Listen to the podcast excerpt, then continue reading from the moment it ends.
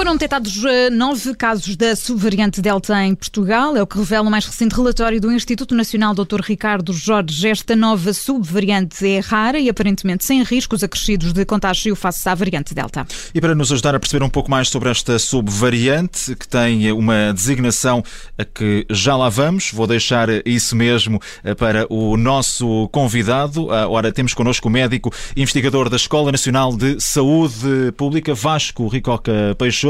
Muito boa tarde, obrigado por se juntar a nós aqui na Rádio Observador.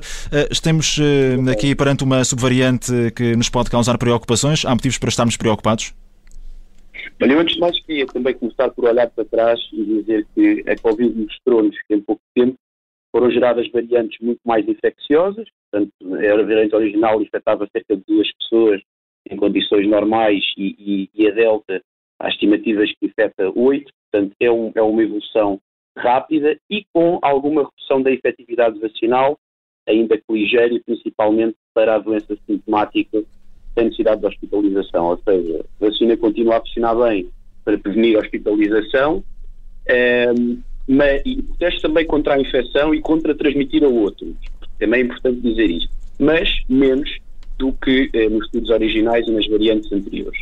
E, e, de facto, isso tranquiliza um pouco, mas, por outro lado, nós temos que perceber, e não é só esta variante, é que estamos num contexto em que, um, ehm, em que estas variantes podem aparecer a locais no mundo com muita transmissão e, e, e, com vacinação, portanto, com menos nível de vacinação, e, portanto, um, ehm, isto é uma ameaça e é uma ameaça que deve ser pensada a nível da Comissão Europeia, a nível dos países e a nível global.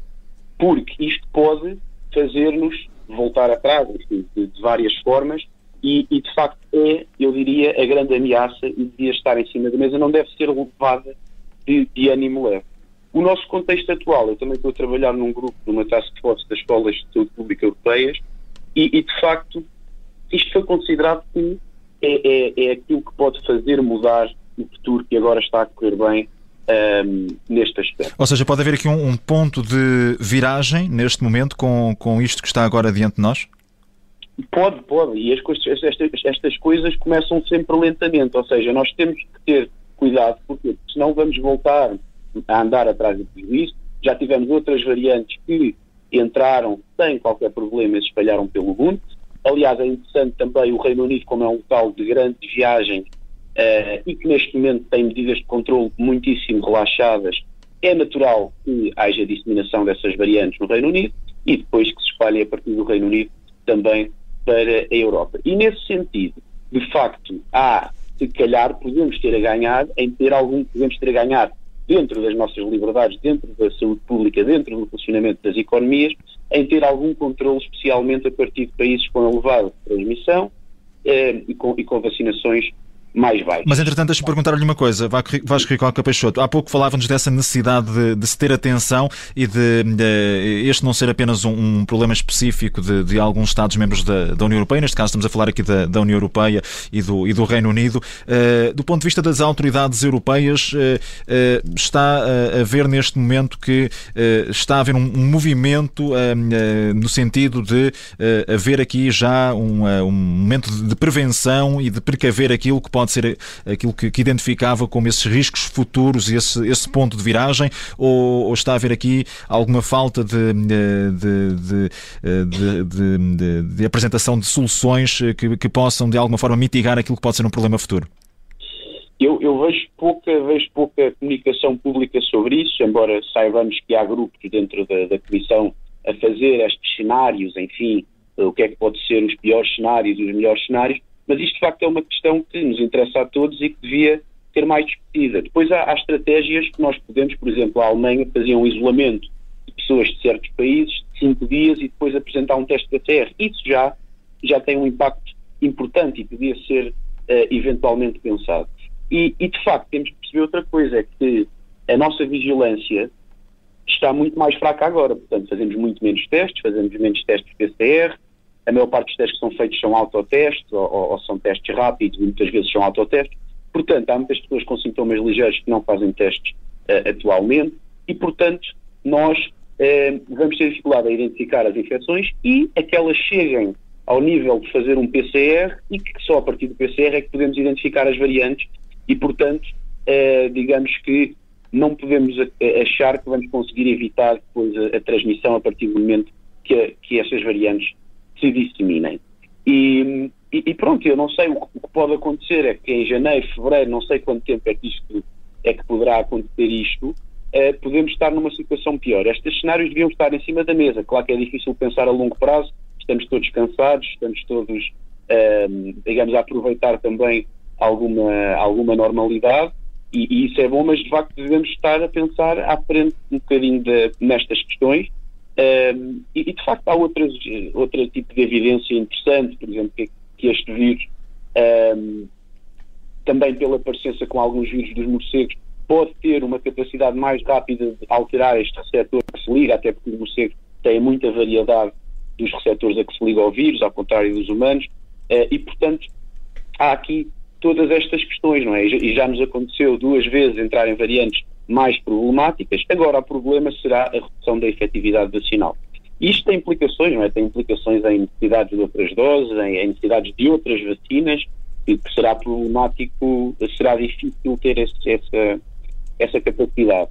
E, e, dizer ainda que, de facto, outra questão importante seria a, acelerar a vacinação do resto do mundo. Só que isto sabemos que é uma questão também complexa, mas é, é, é até dito por vários, vários meios que um, ehm, seria um investimento, o um investimento do século para os países ricos um, ehm, comprar, obter vacinas a estes países, porque de facto caso tenhamos o azar, estamos a considerar que é um azar e que não é uma probabilidade relativamente uh, alta, o azar de aparecerem variantes que reduzam a efetividade vacinal ainda mais um pouco e que em princípio não será de repente, mas que vão fazendo com que a Covid continue a ter este, este peso, agora mais, mais lento, mais arrastado, mas que continua a ser eh, um problema. Mesmo com a taxa de vacinação que temos neste momento e que existe à, à escala europeia?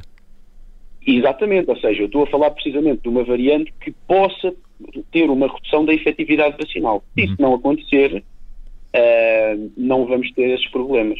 Agora, esta é uma incerteza crítica, digamos assim, e portanto julgo que é importante pensarmos nisto de forma séria e se calhar sermos um bocadinho preventivos, nomeadamente na área do, do, do controle de fronteiras, em termos de exigências de teste e de algum período de isolamento de locais em que existe maior risco, em que há grande disseminação do vírus e, e, e pouco controle.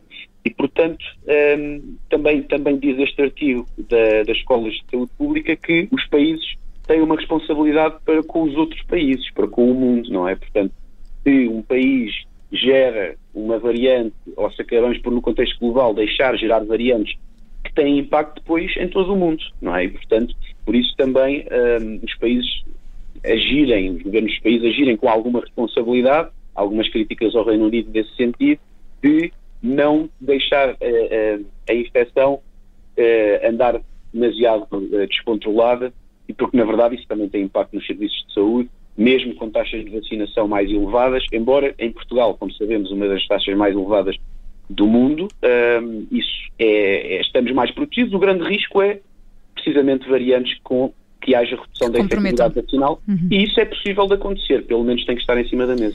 Doutor Vasco Rico Peixoto, muito obrigada por ter juntado a nós, é também investigador da Escola Nacional de Saúde Pública, ajudou-nos aqui a, a, perceber esta variante, subvariante que surgiu, a subvariante da, da variante Delta da Covid-19, já há alguns casos identificados em Portugal, como dizíamos, o Instituto Nacional Dr. Ricardo Jorge já identificou alguns e, eh, neste caso, também a Agência de Segurança Sanitária do Reino Unido está está atenta a esta sublinhagem da variante Delta que hoje ficamos a conhecer eh, de forma mais detalhada na nossa rubrica de ciência. Entretanto, encontra também no site do Observador um artigo assinado pela jornalista Vera Novaes e pelo jornalista Edgar Caetano sobre o mesmo tema.